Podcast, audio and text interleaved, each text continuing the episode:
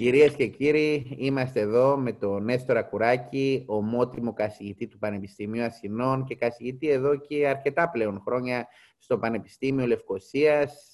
Ο Νέστορας Κουράκης είναι βέβαια διακεκριμένος εγκληματολόγος και για τη δράση στις ποινικές επιστήμες, αλλά έχει πολύ ευρύτερα επιστημονικά ενδιαφέροντα και δημοσιεύσεις και θα έλεγα ότι τον έχουμε εδώ μαζί μας ως homo universalis, υπό την ιδιότητα του δηλαδή, ως ένα ως ανθρώπου ο οποίος μελετά με φιλοσοφική και πρακτική διάσταση τις διάφορες πτυχές της ζωής μας. Αγαπητέ μου Νέστορα, πρώτα απ' όλα θα ήθελα να σε καλωσορίσω. Ευχαριστώ πολύ αγαπητέ μου Αχιλέα και σε ευχαριστώ και για τα καλά σου λόγια.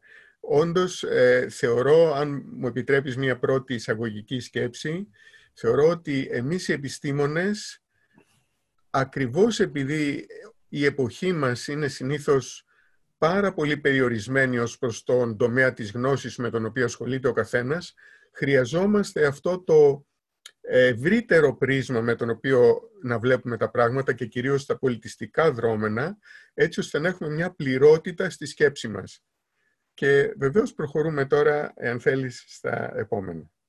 Πολύ ωραία. Θα ήθελα να σε ρωτήσω, η παρούσα κρίση δεν υπάρχει αφιβολία ότι έχει επηρεάσει τη ζωή μας; Γίνονται συνεχώς συζητήσεις για τον περιορισμό των ανθρωπίνων δικαιωμάτων στο δυτικό κόσμο, για το δικαίωμα στη δημόσια υγεία ως κοινωνικό αγασό και πώς αυτό έχει περάσει στην πρώτη θέση ουσιαστικά της επικαιρότητας, αλλά και με ποιο τρόπο ο καθένας από εμάς αντιμετωπίζει αυτή την κρίση, η οποία δεν είναι μόνο κρίση ε, υγείας, είναι πρωτίστως υγειονομική κρίση, αλλά θα οδηγήσει και σε οικονομική κρίση και σε πολιτική κρίση και σε κρίση ενδεχομένως αξιών όχι μόνο των δυτικών κοινωνιών, αλλά και του καθενός από εμάς. Εσύ πώς το βλέπεις, βλέπεις και ευκαιρίες ή βλέπεις και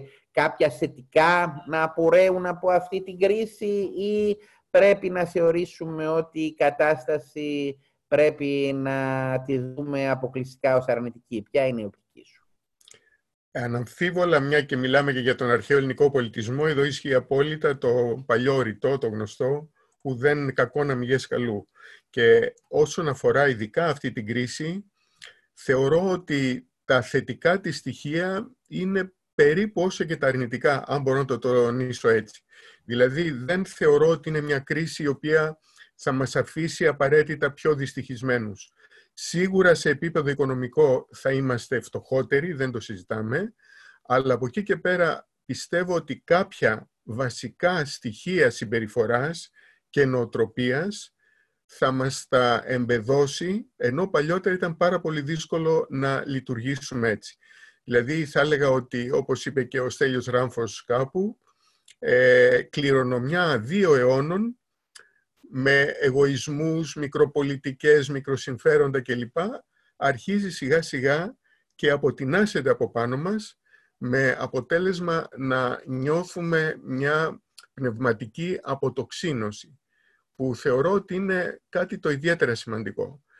Ε, γενικότερα πιστεύω ότι αυτή η κρίση ε, είναι κάτι το ιδιαίτερα καθοριστικό, όχι μόνο για τις δικές μας ζωές, αλλά και για τους επόμενους που θα έρθουν. Πιστεύω δηλαδή ότι είναι ο καταλήτης για κοσμοϊστορικές αλλαγές και μπορώ να πω από μια πλευρά ότι είμαι και λίγο τυχερός που πρόλαβα και βιώνω αυτές όλες τις αλλαγές. Όσον αφορά τα ερωτήματα που μου έθεσες, ε, όντως το κοινωνικό κράτος αρχίζει και δείχνει τη δύναμή του. Γενικότερα και αυτό είναι το πρώτο στοιχείο που αφορά τις αλλαγές και τα διδάγματα από την κρίση, ε, θεωρώ ότι είναι το γεγονός ότι ο πολίτης ενστερνίζεται την ιδέα για πιο ισχυρό κράτος και επίσης ε, ενισχύεται και ένα αίσθημα συλλογικότητας το οποίο παλιότερα προφανώς, ειδικά στις νότιες ευρωπαϊκές χώρες, δεν ήταν τόσο έντονο. Ο καθένας κοίταζε λίγο πολύ τον εαυτό του, τα συμφέροντά του.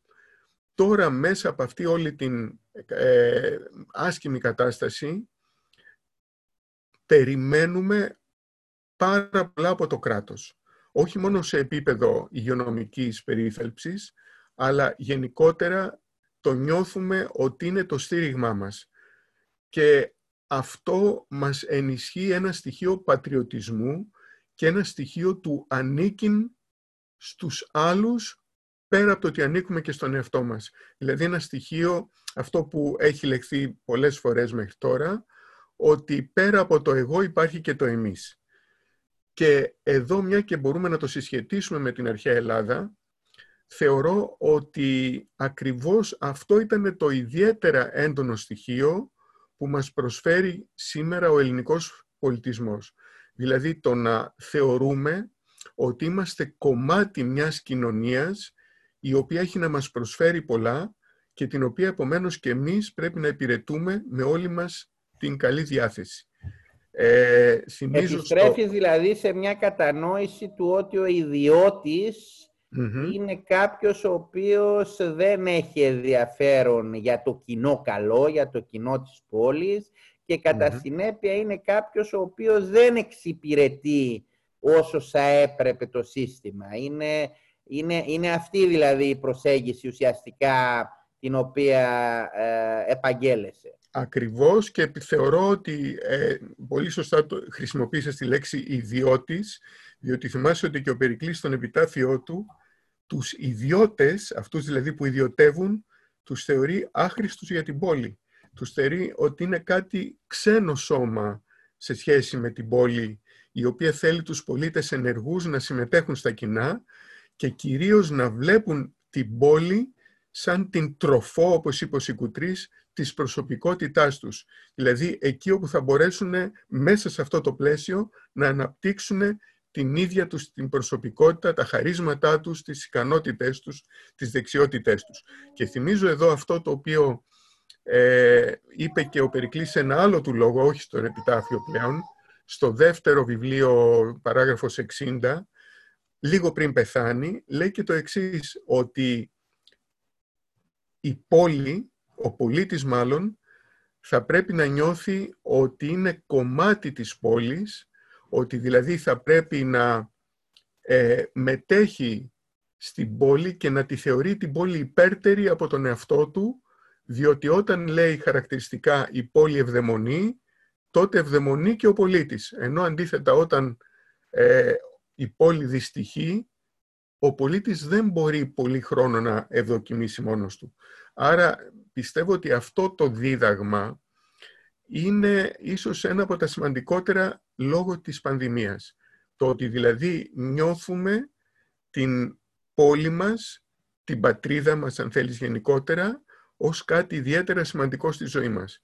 Και βεβαίως είναι σημαντικό επίσης ότι αυτό έγινε όχι με βίαιο τρόπο, όχι τόσο με νομοθετικά διατάγματα θα έλεγα, όσο με την πυθό της δημοκρατίας. Δηλαδή το συναισθανθήκαμε μόνοι μας αυτή την ανάγκη να αποτελέσουμε κομμάτι μιας ευρύτερης ομάδας που λέγεται πατρίδα και το οποίο υπό διαφορετικές συνθήκες θα ήταν πολύ δύσκολο να το πετύχουμε. Αυτό λοιπόν για μένα είναι το πρώτο βασικό δίδαγμα και ίσως και το όφελος από αυτή την πανδημία. Άρα, με συγχωρείς ε, για να σε διακόψω, άρα κρατάμε το ότι έχουμε ανάπτυξη της σύνδεσης και της αγάπης του πολίτη προς το κράτος μετά από πολλά χρόνια απογοήτευσης ή και απομάκρυσης του πολίτη από το κράτος του και έχουμε ταυτόχρονα και μία ανάπτυξη της σημασίας ή μάλλον μία κατανόηση της σημασίας των κοινωνικών δικαιωμάτων, της έννοιας του κοινωνικού αγασού, αυτού που ονομάζουμε κοινό καλό, πέρα από το στενό πυρήνα της άμυνας ασφάλειας που παραδοσιακά ε, θα έλεγα μονοπολεί τη συζήτηση όταν συζητάμε για κοινωνικές που μπαίνουμε στην έννοια της κοινωνικής υποχρέωσης σε θέματα όπως είναι η υγεία, όπως είναι το περιβάλλον, αλλά η όπως είναι και η υποχρέωση μας απέναντι στην πόλη. Δηλαδή, ε, είχαμε και την οικονομική κρίση που βεβαίως και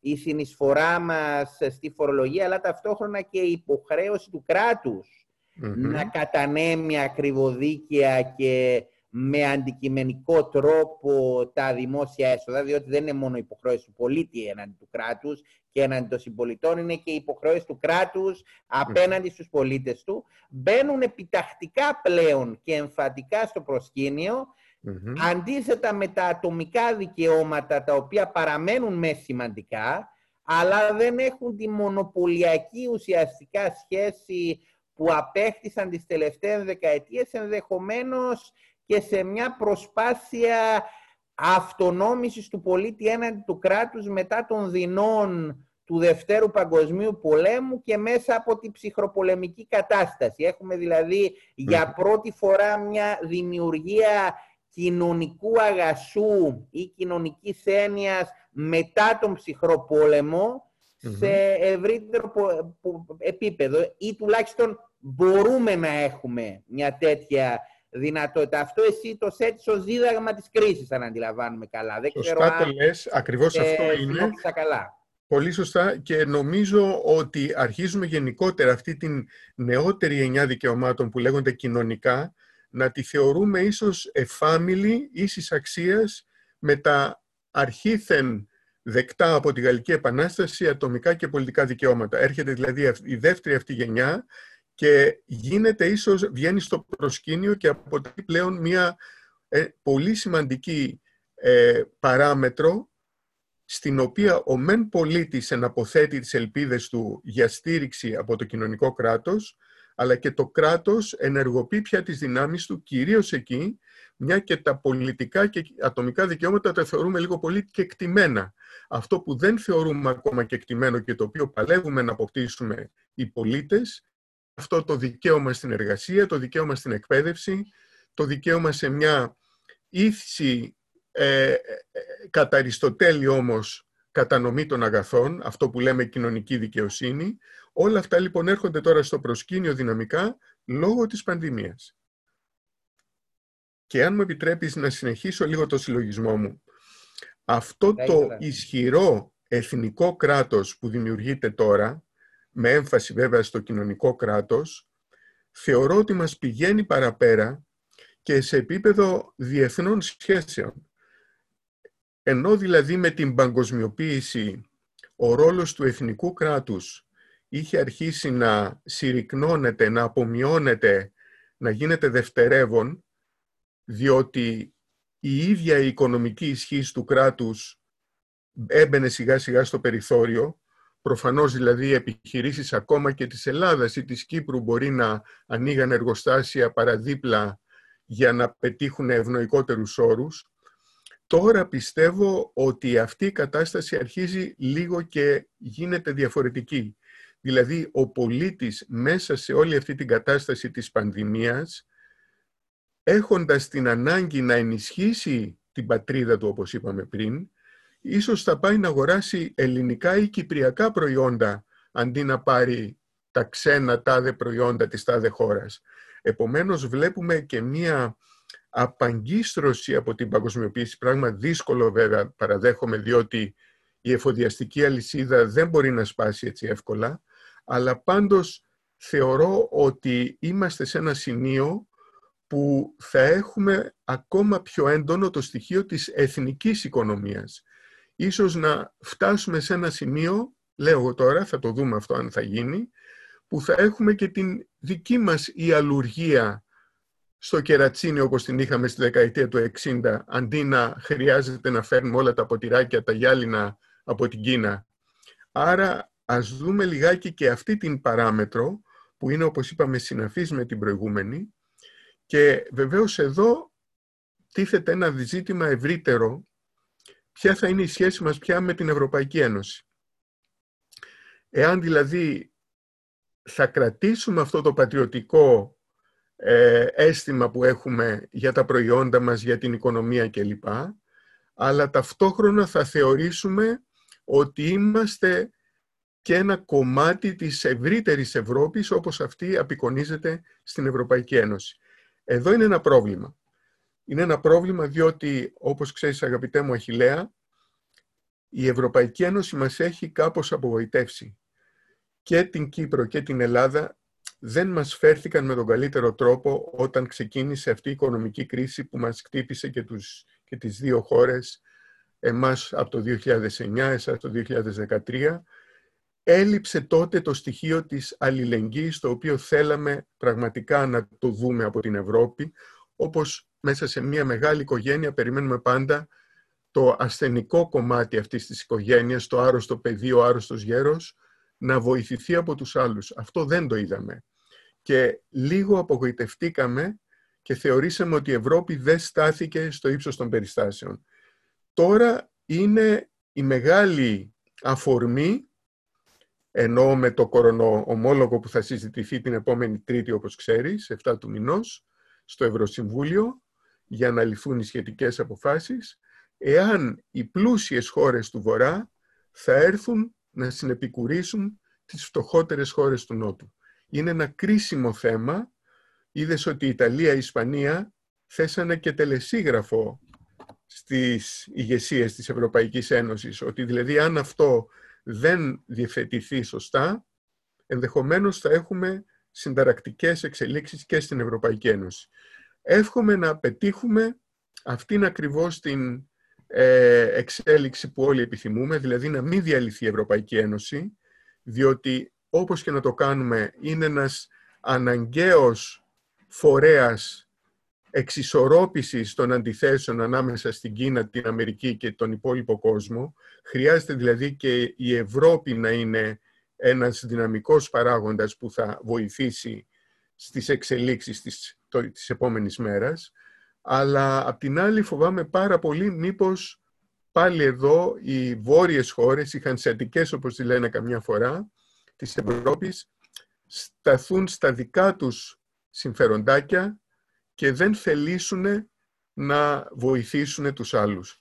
Θυμίζω εδώ ότι το Σπίγκελ πριν από δύο εβδομάδες, σε ένα ειδικό αφιέρωμα που έβγαλε για τον κορονοϊό, ε, έγραψε και το περίφημο σε μία από τις σελίδες που αναφερόταν στην επισκόπηση της κατάστασης, εάν μάλλον το έβαλε ως θετικό, ως ε, κάτι δεδομένο, ο Ευρώπα Ohnmacht, δηλαδή η αδυναμία της Ευρώπης να μπορεί να βοηθάει να έρχεται αρρωγός στα υπόλοιπα μέλη. Και είναι χαρακτηριστικό ότι στην Ιταλία τα φορτία που ήρθαν με ιατρικό υλικό ήταν από την Κίνα.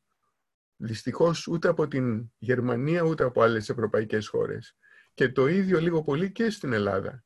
Βέβαια η κυρία Φόντερ Λάιεν άνοιξε λίγο την κάνουλα ε, της Ευρωπαϊκού Κεντρικού Ταμείου της Ευρωπαϊκής Κεντρικής Τράπεζας για να δώσει χρήματα και αυτό το αναγνωρίζουμε αλλά το ερώτημα είναι οι επιμέρους χώρες τι κάνουν. Και εδώ είμαι πραγματικά απεσιόδοξος. Αυτά και βεβαίως σου δίνω το λόγο αν θέλεις να ε, συμπληρώσεις ή να ανατρέψεις κάποια από αυτά που είπα. Αγαπητέ μου, Νέστορ, αυτά που λες είναι πάρα πολύ σωστά και θα έλεγα ότι έχω γράψει κιόλας ότι είμαστε σε μια στιγμή που χρειαζόμαστε ένα αντίστοιχο, τηρουμένο των αναλογιών, ευρωπαϊκό σχέδιο Marshall. Με την έννοια ότι αν δεν υπάρξει μια σημαντική στήριξη, ένα σοβαρό σχέδιο από πλευράς Ευρωπαϊκής Ένωσης για στήριξη των χωρών της, η έννοια της αλληλεγγύης, αυτής της τόσο πολύ συζητημένης ευρωπαϊκής αλληλεγγύης, θα οδηγηθεί σε τέλμα. Αυτό είναι δυστυχώς μία πραγματικότητα. Οπότε θα πρέπει να περιμένουμε να δούμε, αλλά θα ήθελα να σε ρωτήσω ε, άλλα διδάγματα τα οποία θεωρείς ότι υπάρχουν από την κρίση ε, για να τα συνδέσουμε σταδιακά και με την αρχαία Ελλάδα. Πολύ ωραία. Λοιπόν, ένα επόμενο δίδαγμα είναι αυτή η προσπάθεια που παρατηρήθηκε, το τρίτο δίδαγμα θα έλεγα τότε, είναι η προσπάθεια η οποία παρατηρήθηκε σε όλες τις χώρες που υπέστησαν την εισβολή του κορονοϊού, να βρούνε τη χρυσή τομή και να εξισορροπήσουν από τη μια μεριά τον αλτρουισμό και από την άλλη την ανάγκη για οικονομική ανάπτυξη. Πώς δηλαδή θα μπορέσουμε να πετύχουμε ώστε να αντιμετωπίσουμε την πανδημία χωρίς όμως να σταματήσουμε την οικονομική μας παραγωγή και ανάπτυξη. Ένα πάρα πολύ δύσκολο θέμα, το οποίο όπως ξέρεις δεν μπορούμε να πούμε ότι λύνεται ε, in vitro, ε, εν κενό, θα πρέπει να το δούμε με βάση τις συγκεκριμένες οικονομικές καταστάσεις, αλλά τουλάχιστον όσον αφορά τις νότιες ευρωπαϊκές χώρες, πιστεύω ότι αυτό που πριτάνευσε ήταν ο αλτρουισμός. Δηλαδή το να βοηθήσουμε τους αρρώστους πάνω απ' όλα, έστω και αν κλείσουμε τα μαγαζιά, έστω και αν κλείσουμε τα εργοστάσια, έστω και αν ε, θεωρήσουμε ότι ε, δεν θα χάσουμε πάρα πολλά σε επίπεδο οικονομικής ανάπτυξης. Παρόλα αυτά, ε, στις χώρες της ε, Νότιας Ευρώπης πιστεύω ότι κυρίως πριτάνευσε αυτή η λογική του πάνω απ' όλα η ανθρώπινη ζωή. Αντίθετα, είδαμε ότι στις βόρειες χώρες ουσιαστικά υπήρξε μια πολύ μεγάλη συζήτηση, στην αρχή τουλάχιστον, για την περιβόητη ανοσία της αγέλης. Δηλαδή το πόσο πολύ θα έπρεπε να αφήσουμε τον κόσμο να πάθει, να μολυνθεί από την πανδημία, ίσως και φτάνοντας στο σημείο να αφήσουμε απ' έξω, να ε, αποχαιρετήσουμε δυστυχώς κάποιους ηλικιωμένους που έτσι θα πέθαιναν, ώστε να συνεχίσει η οικονομική ανάπτυξη. Και βεβαίως τελικά, όπως ξέρουμε, αυτό το σενάριο δεν βρήκε απήχηση, διότι η εξέλιξη ήταν πραγματικά μια σάρωση για, την, ε, για τους θανάτους που άρχισαν να παραπλασιάζονται, αλλά είναι ενδεικτικό και εδώ ότι ενώ στη Νότια Ευρώπη αυτό το στοιχείο του αλτρουισμού και της αλληλεγγύης θεωρήθηκε ότι είναι ένα πρωτεύον στοιχείο στην αντιμετώπιση της κρίσης, αντίθετα στις βόρειες χώρες ε, η ιδέα ήταν πολύ περισσότερο να μην καταστρέψουμε την οικονομία μας. Βλέπουμε και εδώ δύο διαφορετικά στοιχεία που ε, έρχονται να παίξουν το βασικό τους ρόλο και θεωρώ ότι ακόμα και σήμερα ε, αυτό, αυτό το μεγάλο δίλημα, το πού θα ρίξουμε το βάρος, αν θα το ρίξουμε δηλαδή στον αλτρουισμό ή στην οικονομική ανάπτυξη, εξακολουθεί να παραμένει. Δεν έχει φύγει από τη μέση. Δηλαδή, πώς θα μπορέσουμε να αποφύγουμε την κατάρρευση την οικονομική, η οποία από ό,τι λένε οι οικονομολόγοι θα είναι πολύ χειρότερη και από την οικονομική ύφεση του 1929, η οποία όπως ξέρεις κράτησε πάνω από 10 χρόνια μέχρι με το New Deal του Ρούσβελτ να έρθει ε, κάπως στο κράτος και να επαναφέρει τις ισορροπίες. Επομένως... Και εδώ ακριβώς είναι και ένα στίχημα, Νέστορα, μου επιτρέπεις, διότι μετά την κρίση του 29 είδαμε πώς ο χειρισμός που είχαν και οι μεγάλες δυνάμεις της εποχής απέναντι στη Γερμανία οδήγησε σε μεγάλο βασμό στην άνοδο του Αδόλφου Χίτλερ στην εξουσια και γενικότερα ο τρόπος με τον οποίο έγινε ο διαεθνής διαμοιρασμός του πλούτου και η στήριξη των κρατών έφερε στην εξουσία άκροδεξιά και είτε φασιστικά είτε ναζιστικά Και νομίζω εδώ είναι κεντρικό το πώς θα αποφύγουμε παρόμοια φαινόμενα με δεδομένο ότι ήδη η, η Φίλιος βγαίνει από μία δεκαετία οικονομικής κρίσης στην οποία τέθηκε επιτάπητο στο ζήτημα της άνησης κατανομής του πλούτου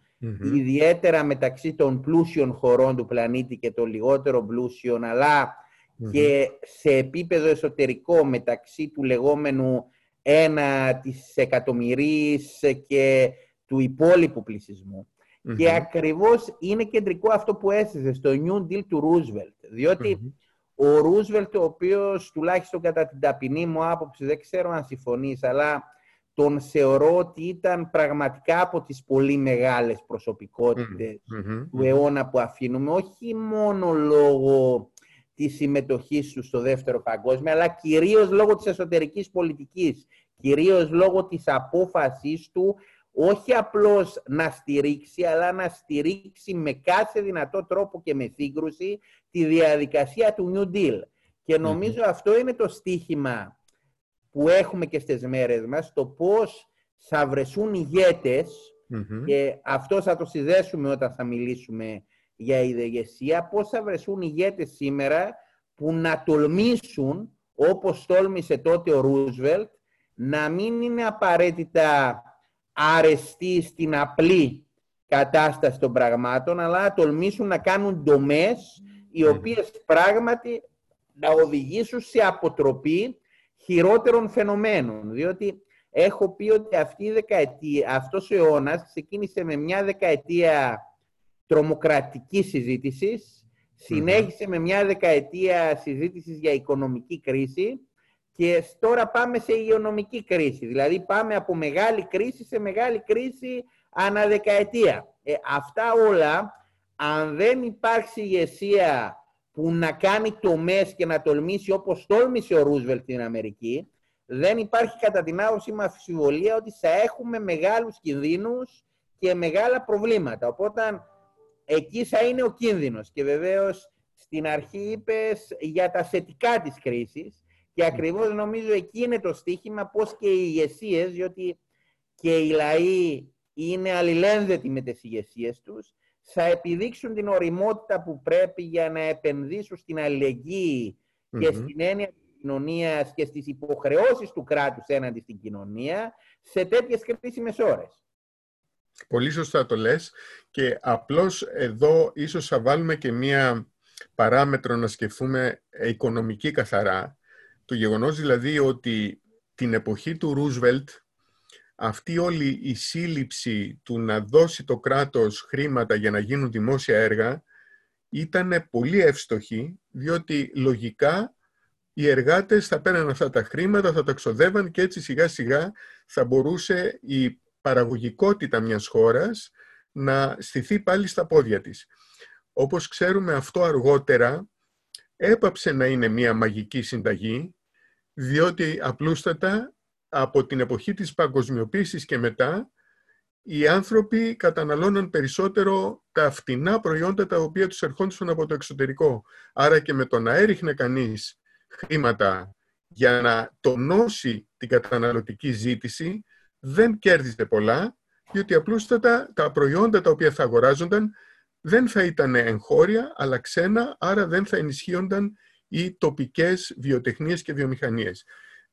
Αυτό τώρα το συνδέω με την ιδέα που σου είπα αρχικά, ότι αν αρχίσει η παγκοσμιοποίηση να αποδυναμώνεται και να έχουμε περισσότερο μία στήριξη εθνικών οικονομιών, με τη λογική δηλαδή ότι ο πολίτης θα πηγαίνει και θα αγοράζει τα κυπριακά ή αντίστοιχα τα ελληνικά προϊόντα και όχι τα ξένα, τότε ίσως ένα τέτοιο New Deal όπως του Roosevelt θα μπορούσε να έχει πιστεύω επιτυχίες όταν με το καλό περάσει αυτή η κρίση της πανδημίας. Θα μπορούμε δηλαδή και πάλι να στηριζόμαστε στις εθνικές μας οικονομίες και να έχουμε έτσι μία αυτονομία και μία αυτοτέλεια στον τρόπο με τον οποίο θα χειριζόμαστε τα οικονομικά μας δεδομένα. Αυτό σαν μικρό αστερίσκο στα όσα σωστά είπες και με τα οποία συμφωνώ βεβαίως πλήρως. Τώρα, εάν θέλεις μπορούμε να πάμε σε ένα τέταρτο δίδαγμα το οποίο αφορά την, ε, τα διδάγματα από τον κορονοϊό και το οποίο μας παραπέμπει και σε ένα πολύ γνωστό ρητό του Ηράκλητου, το ότι πόλεμος πατήρ πάντων. Θεωρώ δηλαδή ότι εδώ έχουμε έναν, ένα στοιχείο που είναι η πανδημία, καταλήτη για τη νέα τεχνολογία. Δηλαδή πράγματα τα οποία τουλάχιστον στην Ελλάδα είχαν αρχίσει σιγά σιγά και στην Κύπρο εν μέρη να αναπτύσσονται αλλά με ένα αργό ρυθμό στην προηγούμενη κυρίως δεκαετία έρχονται τώρα και μπαίνουν στο επίκεντρο του ενδιαφέροντος των πολιτών. Και ποια είναι αυτά; Ό,τι έχει σχέση με την εξαποστάσεως δραστηριότητα.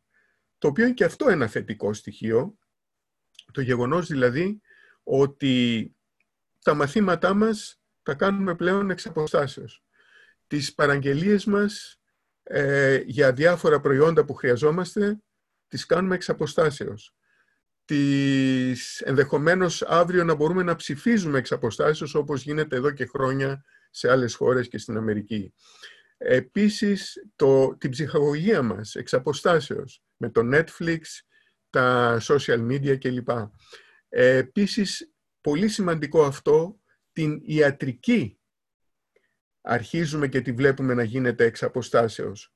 Δηλαδή να μπορούμε να κάνουμε ακόμα και εγχειρήσεις μέσω ρομπότ χάρη στην τηλεϊατρική. Χάρη δηλαδή στη δυνατότητα που έχει ένας γιατρός από το εργαστήριό του να προχωράει και να κάνει καινοτόμες ιατρικές επεμβάσεις σε κάποιον που είναι χιλιόμετρα μακριά.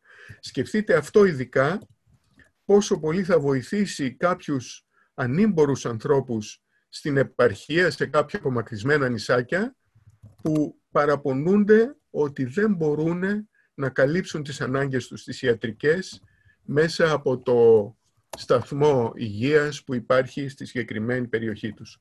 Άρα εδώ βλέπουμε πάλι κάποια θετικά στοιχεία με τον κορονοϊό.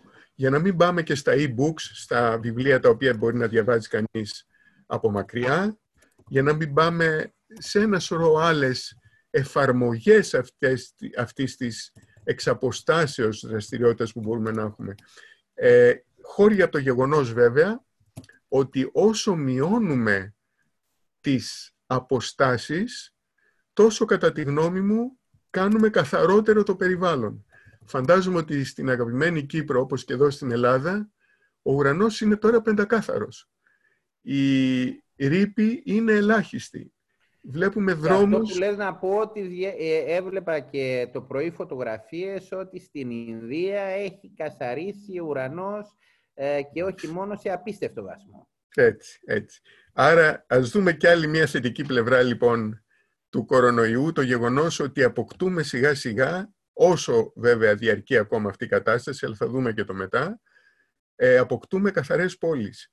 Και βλέπουμε και ένα φιλικό στοιχείο προς το περιβάλλον.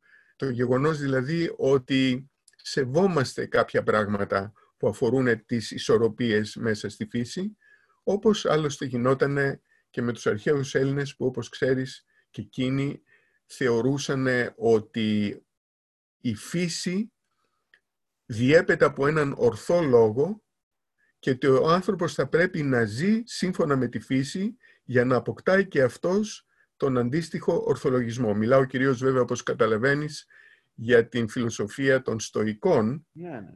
που για να αποτίσουμε τιμή και στην Κύπρο, ο βασικός, ο ιδρυτής αυτής της φιλοσοφίας ήταν ο Ζήνων ο Κιτιεύς από την Λάρνακα, έτσι. Η οποία Λάρνακα είναι μία από τις αρχαιότερες πόλεις οι οποίες συνεχίζουν να κατοικούνται από την αρχαιότητα, έτσι, Έτσι, έτσι, γιατί έχει και πολύ ωραίο λιμάνι. Ε, επομένως, αυτό θα έλεγα ότι είναι το τέταρτο στοιχείο το οποίο μας ε, δίνει ένα θετικό έτσι, αποτέλεσμα από πλευράς κορονοϊού.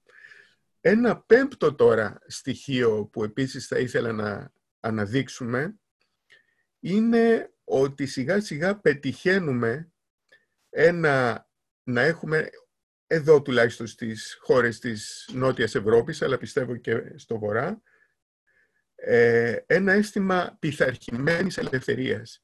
Δηλαδή, αποκτούμε σιγά σιγά αυτή τη δυνατότητα του να πειθαρχούμε στους νόμους χωρίς να ξαναεμφανίζουμε εμφανίζουμε αυτά τα συμπτώματα των αγανακτισμένων πολιτών ή όλα τα άλλα, τους προπυλακισμούς και τις ε, παρορμητικές έτσι, εκδηλώσεις που είχαμε συνηθίσει να βλέπουμε στην εποχή της ε, κρίσης του 2009.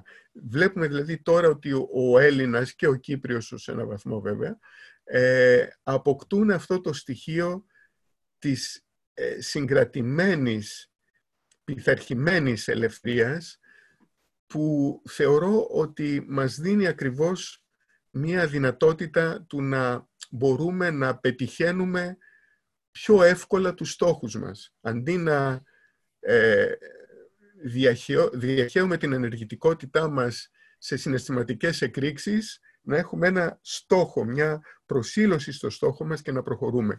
Εδώ ειδικά οι αρχαίοι Έλληνες μας βοηθάνε πάρα πολύ, διότι όπως ξέρεις θεωρούσαν ότι θα πρέπει ο άνθρωπος να στηρίζεται πάνω απ' όλα στο νου και στον ορθό λόγο. Δεν απέκλειαν βέβαια, όπως ξέρεις, από τον Πλάτωνα και ειδικά το Φέδρο, ότι θα μπορούσε το συνέστημα, αλλά και το ορμέμφυτο, το ένστικτο, να λειτουργήσουν προς μια κατεύθυνση αποτελεσματικότητας, αλλά κατά τους αρχαίους Έλληνες αυτό έπρεπε να γίνεται μόνο εφόσον το συνέστημα και οι άλογες ορέξεις είναι υπό την κυριαρχία του νου. Να είναι δηλαδή ο νους ο ενίοχος που θα πηγαίνει τα δύο αυτά άλογα, τα φτερωτά όπως τα φαντάστηκε ο Πλάτωνας στο Φέδρο, ε, προς την κατεύθυνση του ουρανού, δηλαδή προς την κατεύθυνση της πραγμάτωσης ενός οράματος, ενός σχεδίου. Εάν αντίθετα αυτά τα δύο άλογα παρεκτρέπονταν και πηγαίνανε προς άλλες κατευθύνσεις, τότε φυσικά ανατρεπόταν όλη αυτή η ισορροπία. Άρα βλέπουμε ότι αυτό το στοιχείο της πειθαρχημένης ελευθερίας αρχίζει επίσης σιγά σιγά και μπαίνει στη ζωή μας και αυτό το βλέπουμε από το γεγονός ότι ο Έλληνας και ο Κύπριος πιστεύω μείναν στο σπίτι τους επί, επί μέρες τώρα. Έχουμε, εγώ τουλάχιστον έχω συμπληρώσει εδώ κάπου δύο εβδομάδες εσόκλειστος χωρίς να νιώθω κάποια καταπίεση. Θεωρώ ότι προστατεύω τη δημόσια υγεία μένοντας στο σπίτι μου, προστατεύω και τον εαυτό μου, αλλά κυρίως ότι έτσι έχω μια δυνατότητα να αναπτύξω τα ενδιαφέροντά μου, να μπορέσω κατά κάποιο τρόπο να αξιοποιήσω το χρόνο μου με ένα επικοδομητικό τρόπο. Και αυτό θεωρώ ότι είναι επίσης λοιπόν ένα πέμπτο βασικό δίδαγμα το οποίο μας βοηθάει πάρα πολύ στο να γίνουμε καλύτεροι. Διότι όλα αυτά τα χρόνια είχαμε περισσότερο μια συναισθηματική έξαρση και μια τάση να πραγματώνουμε τις ελευθερίες μας με τρόπο που να ικανοποιούμε την, ε, το να απολαμβάνουμε κάποια αγαθά. Μέχρι εκεί. Τώρα είναι η εποχή της περίσκεψης που βλέπουμε τον εαυτό μας να ε, ζητάει κι άλλα πράγματα πέρα από τα λεγόμενα υλικά αγαθά. Και αυτό είναι επίσης θετικό λοιπόν. Αυτό που λες είναι σημαντικό και οπωσδήποτε μας ιδέουν πολλά από αυτά που λες και με την αρχαία ελληνική φιλοσοφία, αλλά θα ήθελα να ακούσω και το έκτο δίδαγμα πρώτου περάσουμε σε αυτό. Λοιπόν, το έκτο δίδαγμα είναι προφανώς συναφές με αυτό που είπα τώρα, ότι δηλαδή χάρη σε αυτήν όλη την απομόνωση και τον αυτοπεριορισμό, βρίσκουμε την ευκαιρία να εμβαθύνουμε στον εσωτερικό μας κόσμο και στην αυτογνωσία. Δηλαδή να δούμε ποιοι είμαστε πραγματικά και τι μπορούμε να κάνουμε στη ζωή. Έχουμε δηλαδή μια δυνατότητα ακριβώς επειδή είμαστε μόνοι μας ενώπιοι ενωπείς να σκεφτούμε καλύτερα τον εαυτό μας και να κάνουμε μια introspection θα τη λέγαμε, μια προσπάθεια ενδοσκόπησης. Ε, θυμίζω εδώ, μια και μιλάμε και για τον αρχαίο ελληνικό πολιτισμό, αυτή την φοβερή ατάκα του Μάρκου Αβριλίου στα «Είσαι αυτόν», που λίγο πολύ και ο τίτλος προειδεάζει, «Είσαι αυτόν», και η οποία είναι το «ένδον σκάπτε», δηλαδή να σκάβεις μέσα σου. Ή ο Ηράκλητος, ο οποίος είπε το περίφημο «Εδιζησάμιν εμεοφτών», δηλαδή αναζήτησα τον εαυτό μου. Αυτές είναι Αυτά είναι κληροδοτήματα από την αρχαία Ελλάδα, τα οποία αξίζει τώρα να σκεφτούμε κάπως περισσότερο, γιατί για να νιώσουμε το πώς μπορούμε να γίνουμε καλύτεροι ως άνθρωποι. Λίγο θα έλεγα, αγαπητέ μου Αχιλέα, ότι όλα αυτά τα χρόνια, όλους μας, μας είχε παρασύρει μία προσπάθεια για να είμαστε συνεπείς στα ραντεβού μας, να κάνουμε πάρα πολλά πράγματα, να πηγαίνουμε να, ξέρω εγώ, στην εξοχή μας, στο εξοχικό μας σπίτι, οπουδήποτε αλλού, τα ταξίδια μας, όλα αυτά.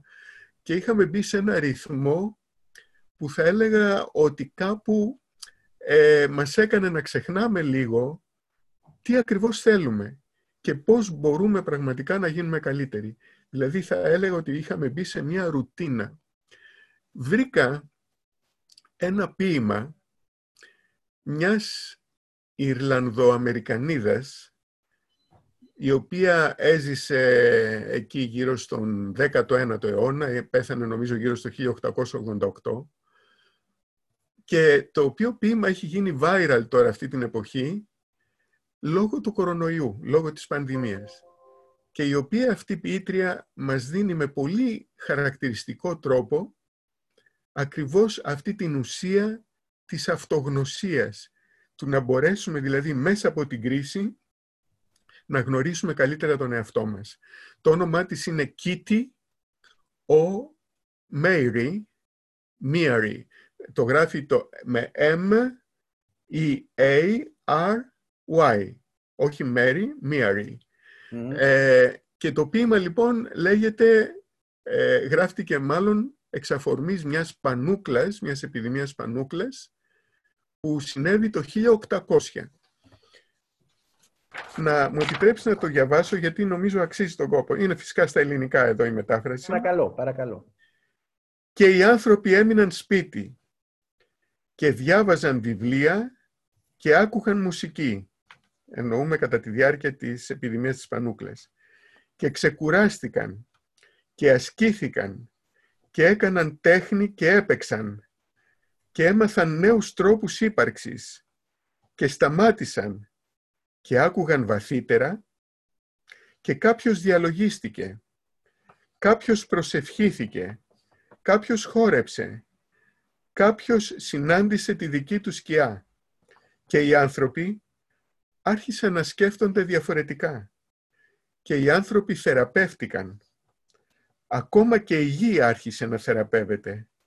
Και όταν τελείωσε ο κίνδυνος και οι άνθρωποι βρήκαν τον εαυτό τους, θρηνούσαν για τους νεκρούς και έκαναν νέες επιλογές και ονειρεύτηκαν νέα οράματα και δημιούργησαν νέους τρόπους ζωής και θεράπευσαν εντελώς τη γη ακριβώς όπως θεραπεύτηκαν και οι ίδιοι.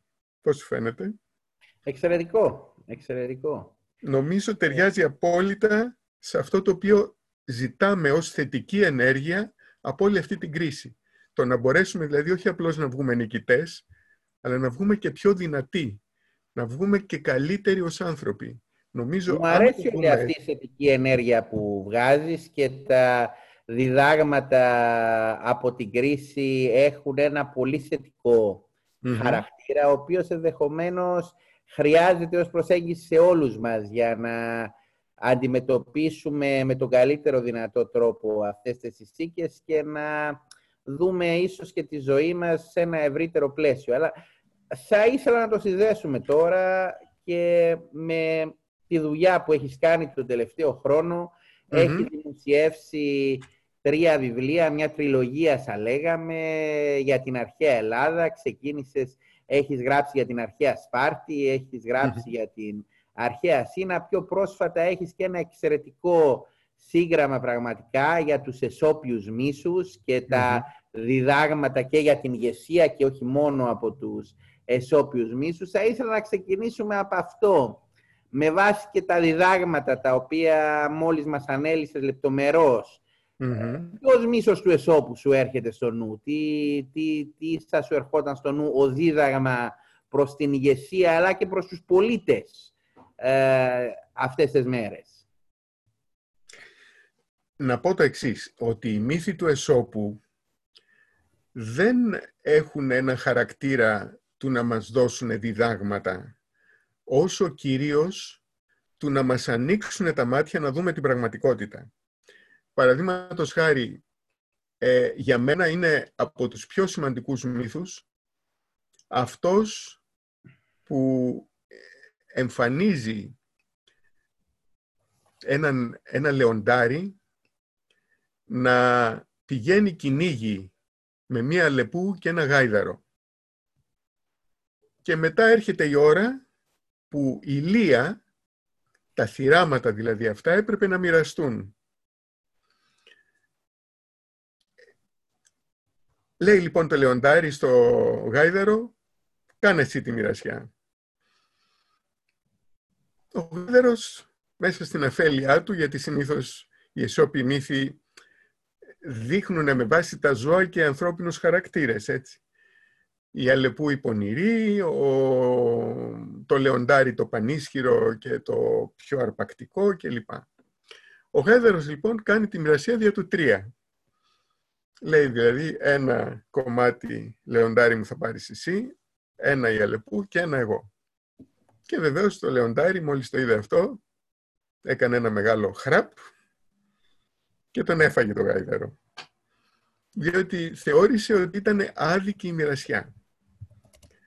Και όταν μετά είπε και στην Αλεπού κάνε αντίστοιχη μοιρασιά σε παρακαλώ, η Αλεπού τι έκανε, πήρε από τα θυράματα λίγα κοκαλάκια, τα πιο άχρηστα που υπήρχαν, και έσπρωξε προς την μεριά του λεονταριού όλο το υπόλοιπο κομμάτι. Όλα δηλαδή τα άλλα. Τα σπλάχνα, τα, τα κρέατα, τα μπουτάκια και όλα. Οπότε το λεοντάρι εντυπωσιάστηκε και λέει «Αλεπού, πολύ ωραία μοιρασιά έκανες. Πώς τα κατάφερες έτσι; Ποιο ήταν το κίνητρό σου για να σκεφτείς τόσο έξυπνα» και η Αλεπού απάντησε «Η συμφορά του Γαϊδάρου» το οποίο είναι ένας μύθος σε αυτή την απόλυτη γυμνότητά του.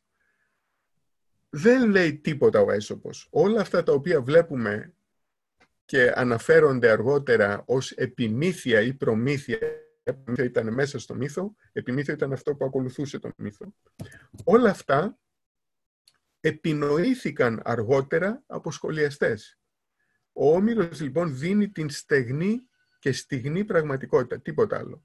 Και εδώ φαίνεται αφενός η απληστία των ανθρώπων ή των ζώων, αν θέλεις, των έμβιων όντων τέλος πάντων, του πώς θέλουν πάντα το μεγαλύτερο κομμάτι για τον εαυτό τους και αφετέρου φαίνεται και είτε η βλακεία ορισμένων οι οποίοι δεν το καταλαβαίνουν αυτό όπως ο Γάιδαρος, είτε η ευφυΐα άλλων όπως η Αλεπού που το καταλαβαίνουν. Αυτή είναι η λογική στους μύθους του Ευσόπου και βεβαίως αν μπορούσαμε εδώ να κάνουμε μια αναγωγή στα όσα συζητήσαμε, θεωρώ ότι, και για να επανέλθουμε λίγο και στη, στον κορονοϊό, θεωρώ ότι ένα βασικό δίδαγμα είναι ακριβώς αυτή η διαπάλη ανάμεσα στις ευρωπαϊκές χώρες του Βορρά και του Νότου. Οι ευρωπαϊκές χώρες του Βορρά είναι προφανώς ισχυρότερες. Θέλουν λοιπόν το, τη μερίδα του λέοντος, και αυτή η έκφραση έρχεται από τον έσωπο όπως ξέρουμε, θέλουν τη μερίδα του λέοντος για τον εαυτό τους δεν θέλουν τουλάχιστον να αφήσουν τα καλά περιουσιακά τους στοιχεία να πάνε στους άλλους. Τα κρατάνε για τον εαυτό τους. Και αυτό, αν θέλεις, είναι και ένα καμπανάκι για να καταλάβουμε πώς σκέπτονται οι ισχυροί. Πώς είναι δυνατή, δυνατόν δηλαδή να προχωρήσουμε σε ένα δύσκολο ε, διεθνές περιβάλλον όπου οι πάντες κοιτάνε το συμφέρον τους. Και λόγω του ότι αρχίζει πια η παγκοσμιοποίηση και χαλαρώνει, αντιλαμβάνεσαι ότι αυτή η νοοτροπία του να ευνοούμε τα συμφέροντά μας, πιστεύω ότι σιγά σιγά θα επικρατήσει σε όλες τις χώρες. Τα εθνικά κράτη θα διεκδικούν με ακόμα πιο ανταγωνιστικό τρόπο η μερίδα του λέοντος, όσο μπορεί ο καθένας. Και αυτό ίσως είναι μια δυσμενής πια προοπτική για το μέλλον του κόσμου μέχρι κάποια χρονική στιγμή υπήρχε η Αμερική, η οποία λειτουργούσε λίγο πολύ σαν τον χωροφύλακα της Ιφιλίου, έτσι. Άντε να πούμε η Σοβιετική Ένωση για τους δικούς της. Μετά την εποχή του Τραμπ σταματάει πια να υπάρχει. Υπάρχει ένα κενό ηγεσίας. Δεν μπορούμε πλέον να πούμε ότι κάποιο, κάποια, κάποιος φορέας είναι σε επίπεδο να ελέγχει την παγκόσμια κατάσταση και να βοηθάει, διότι κακά τα ψέματα η Αμερική βοηθούσε κιόλας. Όταν δηλαδή θελήσαν οι Τούρκοι το 1964 να κάνουν εισβολή στην Κύπρο, θυμάσαι ότι ήταν ο Τζόνσον που τους σταμάτησε. Έτσι. Επομένως, πρέπει να αναγνωρίσουμε ότι αυτός ο ρόλος του πλανητάρχη είχε και καλά στοιχεία μέσα του. Δεν ήταν μόνο ο χωροφύλακας ο οποίος επιτηρούσε, αλλά και ίσως μία δύναμη στην οποία μπορούσε κανείς να προστρέξει σε μια ώρα ανάγκης. Ε, αυτό το πράγμα έχει σταματήσει πια να υπάρχει και αυτό μας δίνει μια κακή προοπτική για το μέλλον. Εάν δε και η Ευρώπη ίδια καταρρεύσει λόγω αυτών των ε, που υπάρχουν στο, στο εσωτερικό της πλαίσιο, εκεί φοβάμαι ότι τα πράγματα για την Ευρώπη θα είναι ακόμα χειρότερα. Θα είμαστε μόνοι μας να αντιμετωπίσουμε γίγαντες όπως η Κίνα, όπως οι αναδυόμενες οικονομίες, όπως η Ρωσία, όπως η Τουρκία, που σίγουρα δεν μπορούν εύκολα να αντιθασευθούν. Άρα φοβάμαι ότι σε αυτό το επίπεδο οι μύθοι του Εσώπου μας ανοίγουν τα μάτια, αλλά μας γεμίζουν και λίγο με απεσιοδοξία. Είναι γεγονός ότι αν και οι μύθοι του Εσώπου είναι κατά βάση με ζώα, ε, εφαρμόζονται πλήρως στις ανθρώπινες σχέσεις, αλλά και στις διακρατικές σχέσεις και στις ναι. σχέσεις μεταξύ επιχειρήσεων και όχι μόνο. Είναι, είναι δηλαδή διαχρονική η μυθη Θα ήθελα να αρσούμε και στην αρχαία Ελλάδα γενικότερα. Ε, στην Πελοποννησιακό πόλεμο ήταν γνωστό ότι ένα κασοριστικό σημείο του Πελοποννησιακού πολέμου ήταν ο λιμος στον οποίο οι Αθηναίοι έχασαν ουσιαστικά πάρα πολλούς από τους δικούς τους, ακόμα και τον ηγέτη τους, τον ίδιο τον ε, Περικλή. Ε, και ήταν ένα σημείο καμπής, θα λέγαμε, στην εξέλιξη του πολέμου. Ε, θα ήθελα να μου πεις εάν μέσα από το λοιμό, ιδιαίτερα μέσα από την περιγραφή του και από τον μεγάλο ιστορικό της αρχαιότητας των Σουκιδίδη, θα μπορούσαμε να αντλήσουμε διδάγματα είτε θετικά αλλά είτε και αρνητικά, διότι τα διδάγματα δεν είναι κατά ανάγκη μέσα από τα πρότυπα, είναι και μέσα από τα αντιπαραδείγματα ε, για την παρούσα συγκυρία με την οποία έχουμε να αντιμετωπίσουμε όχι βέβαια ένα λοιμό, αλλά έχουμε να αντιμετωπίσουμε μια υγειονομική κρίση. Σωστά. Ε, η αλήθεια είναι ότι τον λοιμό τον βίωσε και ο ίδιος ο Θουκυδίδης και μάλιστα γι' αυτό το λόγο θεωρείται ότι περιέγραψε τα συμπτώματά του με ιδιαίτερη ακρίβεια σε βαθμό ώστε αρκετοί σύγχρονοι ερευνητές να μπορέσουν να ταυτοποιήσουν κάπως το τι ακριβώς επιδημία ήταν αυτή η συγκεκριμένη. Ε, υπόθηκε λοιπόν ότι ήταν τυφοειδής πυρετός, αλλά υπάρχει και η άποψη που εκφράστηκε σχετικά πρόσφατα, μήπως επρόκειτο για τον ιό του έμπολα. Επομένως, αυτές οι δύο είναι οι εκδοχές.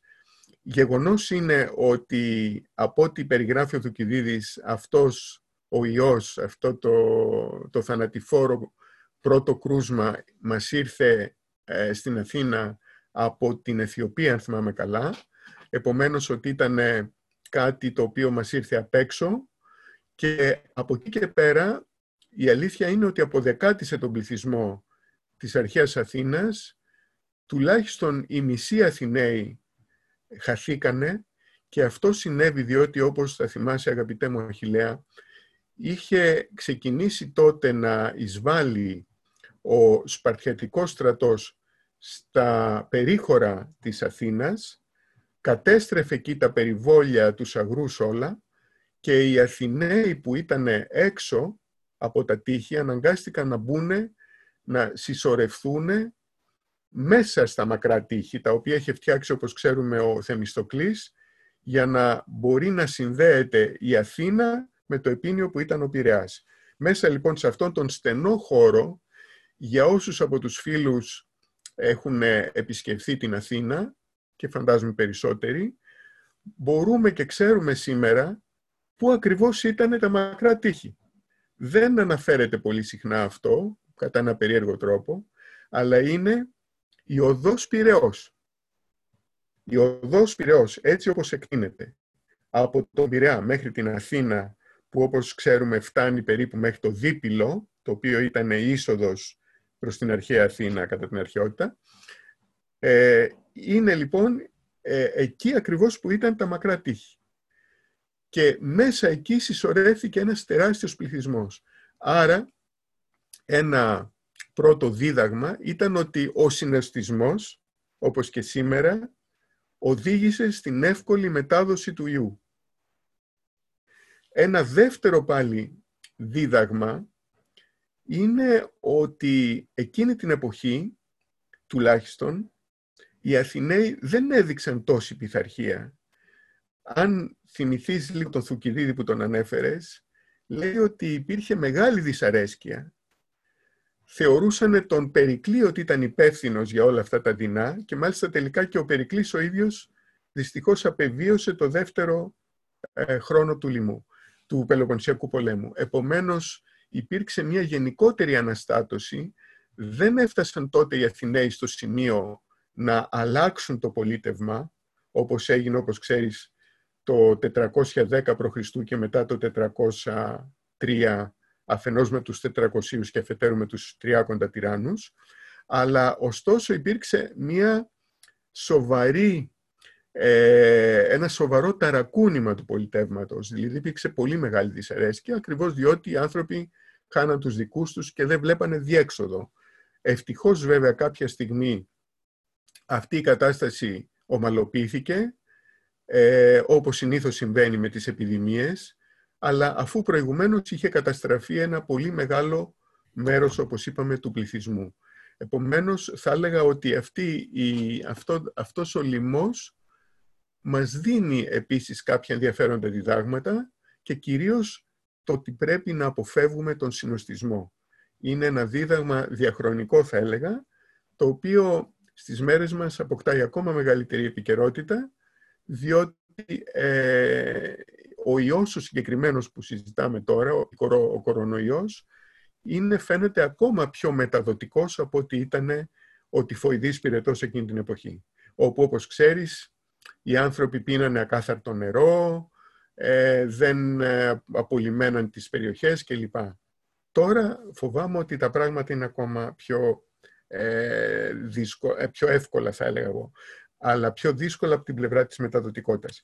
Με την αφορμή αυτή, μια και το έθιξες και αυτό το ωραίο θέμα και χαίρομαι για την πολυμάθειά σου, να πω ότι υπάρχουν πολύ ενδιαφέρουσες λογοτεχνικές απεικονίσεις ε, επιδημιών, όπως παραδείγματος χάρη ο,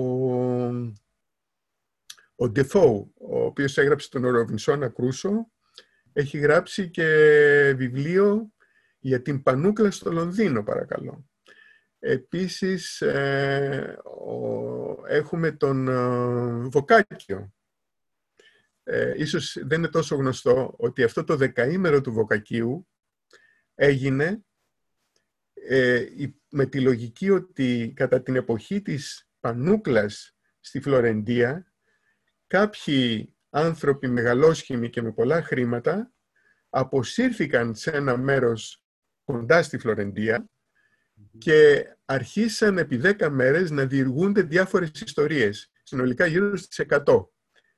Και πολλές από αυτές τις ιστορίες προφανώς είχαν σχέση με την πανούκλα που εκείνη την εποχή είχε θεργέψει στη γύρω περιοχή. Επίσης, για να το ολοκληρώσω αυτό, εμένα προσωπικά όταν έτσι, σε νεότερη εποχή διάβαζα αρκετά λογοτεχνία, γιατί τώρα προσπαθώ να διαβάζω περισσότερο βιβλία που με βοηθάνε στις εργασίες μου, με έχει εντυπωσιάσει ένα διήγημα του Edgar Allan Poe, αυτού του γνωστού Αμερικανού λογοτέχνη που τον θεωρώ πάρα πολύ σημαντικό ε, και το οποίο λέγεται ε, «Η μάσκα του κόκκινου θανάτου, αν θυμάμαι καλά την ονομασία. Διαβάστε το να δείτε πόσο όμορφο γραμμένο είναι με την έννοια ότι ο πρίγκιπας λέει πρόσπερος σε μια περιοχή που είχε πλέον κατακλειστεί από την Πανούκλα αποσύρθηκε στον πύργο του μαζί με τους ακολούθους του και τους φίλους του και εκεί αφού κλειδαμπαρωθήκανε προσπαθήσαν με αυτόν τον τρόπο να αποφύγουν τη βολή της πανούκλας μέσα στο χώρο τους. Και βεβαίως να πούμε ότι τελικά η πανούκλα έφτασε μέχρι και το μαύρο δωμάτιο που ήταν εκεί αποτραβηγμένος ο Πρόσπερο και βεβαίως ε, δεν μπόρεσαν αυτά τα στοιχειώδη απλικά μέσα να, τον, να σταματήσουν την επιδημία. Αλλά βέβαια αυτό ας το ξεχάσουμε προσωρινά και ας πούμε για να ολοκληρώσουμε ότι εμείς τουλάχιστον μένοντας μέσα στο χώρο μας περιορισμένοι και με αισιοδοξία, μάλλον δεν θα έχουμε την τύχη του πρίγκιπα Πρόσπερου. Σε ευχαριστώ πολύ, Νέστρα. Είναι γεγονός υπάρχουν και πολλά άλλα κλασικά λογοτεχνικά βιβλία που αναφέρονται αυτές τις μέρες, όπως η Πανούκλα του Καμί ή ο έρωτα στα χρόνια της χολέρας του Γκαμπριέλ Γαρθία Μαρκές.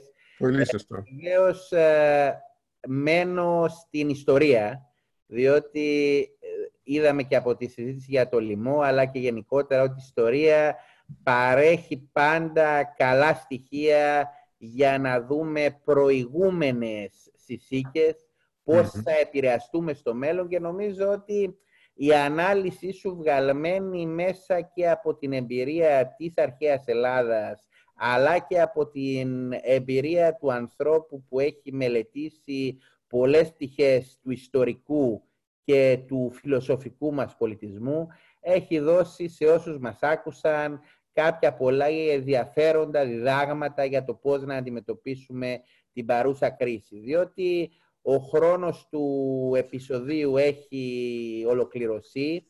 Θα βάλω μια άνω τελεία στη σημερινή συζήτηση με την υπόσχεση ότι θα έχουμε τη δυνατότητα να συζητήσουμε κάποιες επιμέρους πτυχές των όσων είπαμε σε ξεκίνημα σήμερα σε κάποια μελλοντική συζήτηση. Με λοιπόν, μεγάλη μου χαρά και απλώς μια και μου δίνεις την ευκαιρία ας κλείσουμε τότε με λίγο Οδυσσέα Ελίτη, μια και μπήκαμε και τεχνία τώρα, ε, σε ένα κλασικό του έργο του 1971, τον Ήλιο Ηλιάτορα.